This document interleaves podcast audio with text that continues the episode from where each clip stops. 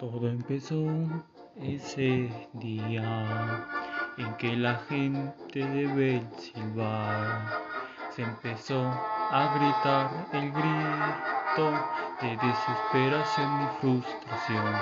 Todo empezó ese día en el que cada persona de Belsilva se sintió libertad. ¿Y qué tal fue la batalla en el que el cielo retumba? Después de aquella guerra se vio en las nubes del cielo alguna claridad y alguna libertad.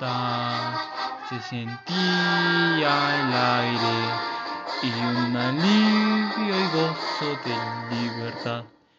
La nación por fin estaba en paz.